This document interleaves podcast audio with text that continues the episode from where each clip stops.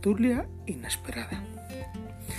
En un agujero en el suelo vivía un hobbit, pero no un agujero húmedo, sucio, repugnante, con rostros de gusanos ni olor a fango, ni tampoco un agujero seco, desnudo y arenoso, sin nada en que sentarse o, o que comer. Era un agujero hobbit, y eso ante todo significa comodidad. Tenía una puerta redonda, perfecta como un ojo de buey, pintada de verde, con una manilla de bronce dorada y brillante justo en el medio. La puerta se abría a un vestíbulo cilíndrico, como un túnel. Un túnel muy cómodo, sin humos, con paredes revestidas de madera y suelos enlosados y alfombrados, provistos de sillas barnizadas y montones y montones de perchas para sombreros y abrigos ya que los hobbits eran muy aficionados a las visitas. El túnel se extendía serpenteando y penetraba bastante, pero no directamente, en la ladera de la colina. La colina, como la llamaba toda la gente de muchas millas alrededor. Y muchas puertecitas redondas se abrían de él, primero de un lado y luego al otro. Nada de subir escaleras para el hobbit, dormitorios, cuartos de baño, bodegas, despensas, armarios, cocinas, comedores, se encontraba todo en la misma planta y en verdad en el mismo pasillo. Las mejores habitaciones estaban todas a la izquierda de la puerta principal, pues eran las únicas que tenían ventanas. Unas ventanas redondas, profundamente excavadas, que miraban al jardín y a los prados más allá camino del río.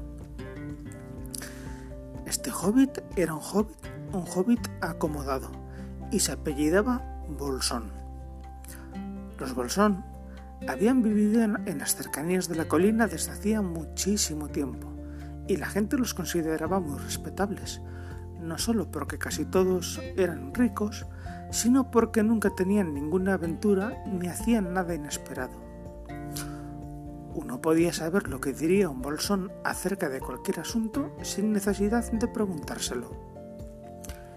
Pero esta es la historia de cómo un bolsón tuvo una aventura y se encontró a sí mismo haciendo y diciendo cosas por completo inesperadas. Podría haber perdido el respeto de los vecinos, pero ganó... Bueno, ya veréis si al final ganó algo. la madre de nuestro hobbit particular, pero bueno, antes de nada, ¿qué es un hobbit? Supongo que los hobbits necesitan hoy que se los describa de algún modo, ya que se volvieron bastante raros y tímidos con la gente grande, como nos llaman. Son, o fueron, gente menuda de la mitad más o menos de nuestra talla, y más pequeños que los enanos. Los hobbits no tienen barba. Hay poco o ninguna magia en ellos, a excepción de esa magia común y cotidiana que los ayuda a desaparecer en silencio y rápidamente, cuando gente grande y estúpida como vosotros o como yo se acerca sin mirar por dónde va y con un ruido de elefantes que puede escucharse a una milla de distancia. Tienden a ser gruesos de vientre, es decir, un poco barrigoncitos. Visten de colores brillantes, sobre todo les gusta el verde y el amarillo no usan zapatos, porque en los pies tienen suelas naturales de piel y un pelo espeso y tibio de color castaño, como el que les crece en la cabeza, que siempre es rizado. Los dedos son largos, mañosos y morenos. Los rostros son afables y se ríen con profundas y jugosas risas, especialmente después de cenar, cosa que hacen dos veces, dos veces al día cuando pueden. Ahora ya sabéis lo suficiente como para continuar el relato. Como iba diciendo, la madre de este hobbit, o sea, Bilbo Bolsón, era la famosa Belladonna Tuk, una de las tres extraordinarias hijas del viejo Tuk, patriarca de los hobbits que vivían al otro lado del agua, el riachuelo que corría al pie de la colina. Se decía a menudo en otras familias, por supuesto, que tiempo atrás un antepasado de los Tuk se había casado sin duda con un hada. Esto era desde luego absurdo, pero por cierto había todavía algo no del todo hobbit en ellos, y de cuando en cuando miembros del clan Tuk salían a correr aventuras. Desaparecían con discreción y la familia echaba tierra sobre el asunto, pero los Tuk no eran tan respetables como los Bolsón, aunque indudablemente mucho más ricos.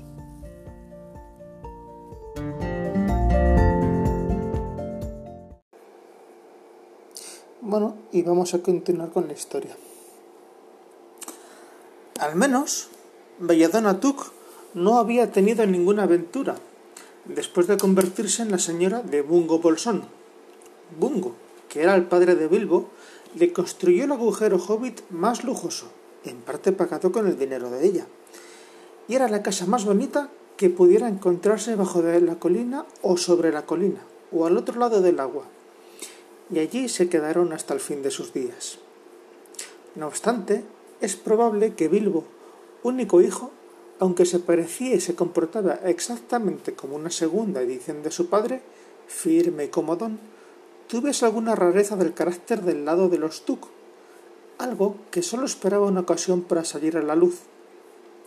La ocasión no llegó a presentarse nunca, hasta que Bilbo Bolsón fue un adulto que rondaba los cincuenta años y vivía en el hermoso agujero hobbit que acabo de describiros, y cuando en verdad ya parecía que se había sentado allí para siempre. Por alguna curiosa coincidencia, una mañana de hace tiempo en la quietud del mundo, cuando había menos ruido y más verdor, y los hobbits eran todavía numerosos y prósperos, y Bilbo Bolsón estaba de pie en la puerta del agujero, después del desayuno, fumando una enorme y larga pipa de madera que casi le llegaba hasta los dedos lanudos de los pies, muy bien cepillados, eso sí, apareció Gandalf.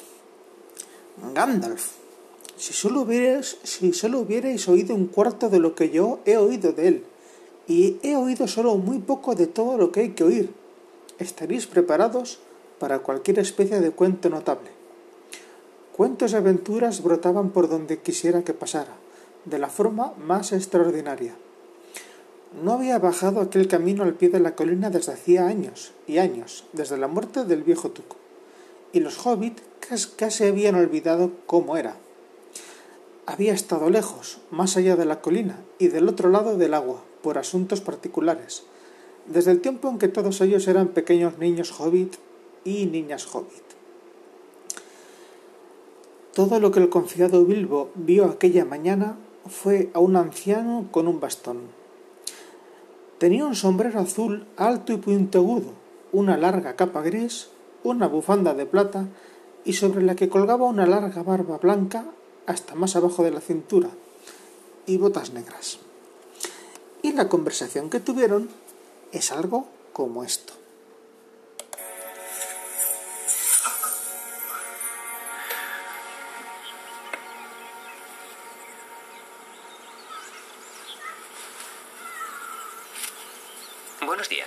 ¿Qué quieres decir? ¿Me deseas un buen día o quieres decir que hoy es un buen día, lo quiera o no?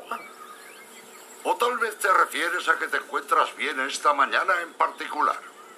O simplemente afirmas que es una mañana en la que hay que sentirse bien. todo eso a la vez, supongo.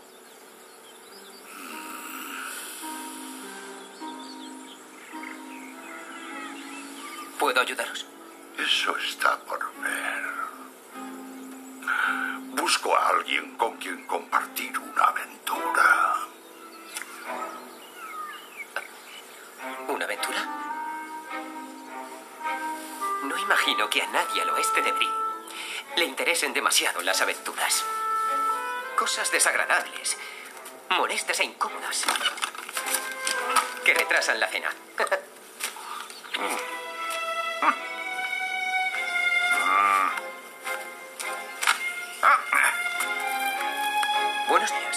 iba a pensar que un hijo de Belladona tú me despacharía con un buenos días? Como si fuese vendiendo puerta por puerta. ¿Cómo decís? Has cambiado y no exactamente para mejor, Bilbo Bolsón. Perdón, ¿os conozco? Conoces mi nombre, aunque no recuerdes que me perteneces. Soy Gandalf. Y Gandalf equivale a, a mí. No seréis Gandalf el mago errante que fabricaba aquellos excelentes fuegos artificiales. El viejo duque los lanzaba en los solsticios de verano. No sabía que estuvieseis en activo. ¿Dónde si no iba a estar? ¿Dónde si no?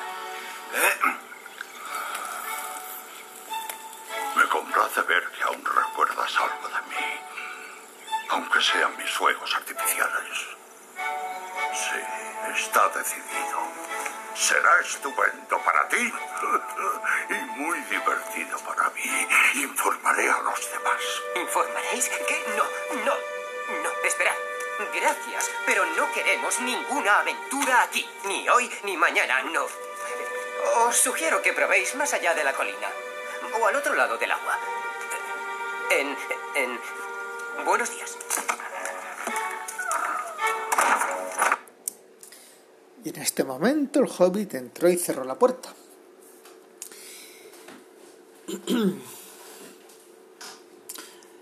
Y además le invitó a tomar el té al día siguiente, pensando, ¿para qué diablos le, habré invitado a tomar el té? se dijo Bilbo cuando iba a la despensa. Acababa de desayunar hace poco, pero pensó que un pastelillo o dos y un trago de algo le sentarían bien después del sobresalto. Gandalf, mientras tanto, seguía en la puerta riéndose larga y apaciblemente. Después de un rato, subió por las escaleras y con la punta del bastón dibujó un signo extraño en la hermosa puerta verde del hobbit, y luego se alejó a grandes zancadas, justo en el momento en el que Bilbo ya estaba terminando el segundo pastel y empezando a pensar que había conseguido librarse al fin de cualquier posible aventura. Al día siguiente casi se había olvidado de Gandalf. No recordaba muy bien las cosas a menos que las escribiese en la libreta de compromisos. De este modo, Gandalf T. miércoles. El día anterior había estado demasiado aturdido como para ponerse a notar. Un momento antes de la hora del té se oyó un tremendo campanillazo en la puerta principal, y entonces se acordó. Se apresuró y puso la marmita al fuego, sacó otra taza y un platillo y un pastel o dos más y corrió a la puerta. Siento de veras haberle hecho esperar, iba a decir cuando vio que en realidad no era Gandalf el que estaba en la puerta, sino que era un enano de barba azul, recogido en un cinturón dorado y ojos muy brillantes bajo el capuchón verde oscuro.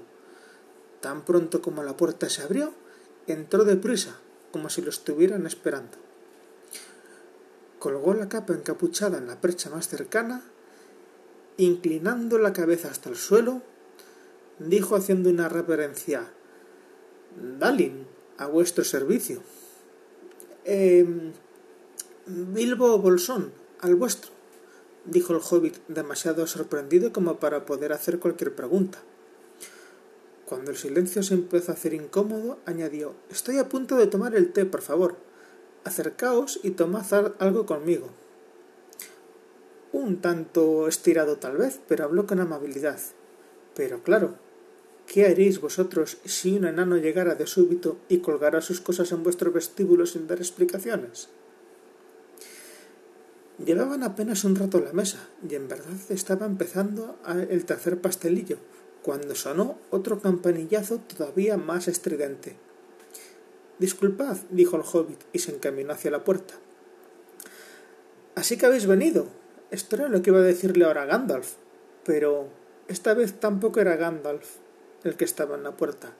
En cambio, en el umbral había otro nano que parecía muy viejo, de barba blanca y capuchón escarlata, y éste también entró de un salto tan pronto como la puerta se abrió, como si fuera un invitado conocido de toda la vida. Ah, ya veo que han empezado a llegar, dijo cuando vio en la brecha el capuchón verde de Dalin, y colgó el suyo rojo junto al otro. Y con una reverencia hasta el suelo le dijo Balin, a vuestro servicio. Eh, gracias, dijo Bilbo casi sin voz. No era la respuesta más apropiada, pero el han empezado a llegar lo había dejado muy perplejo.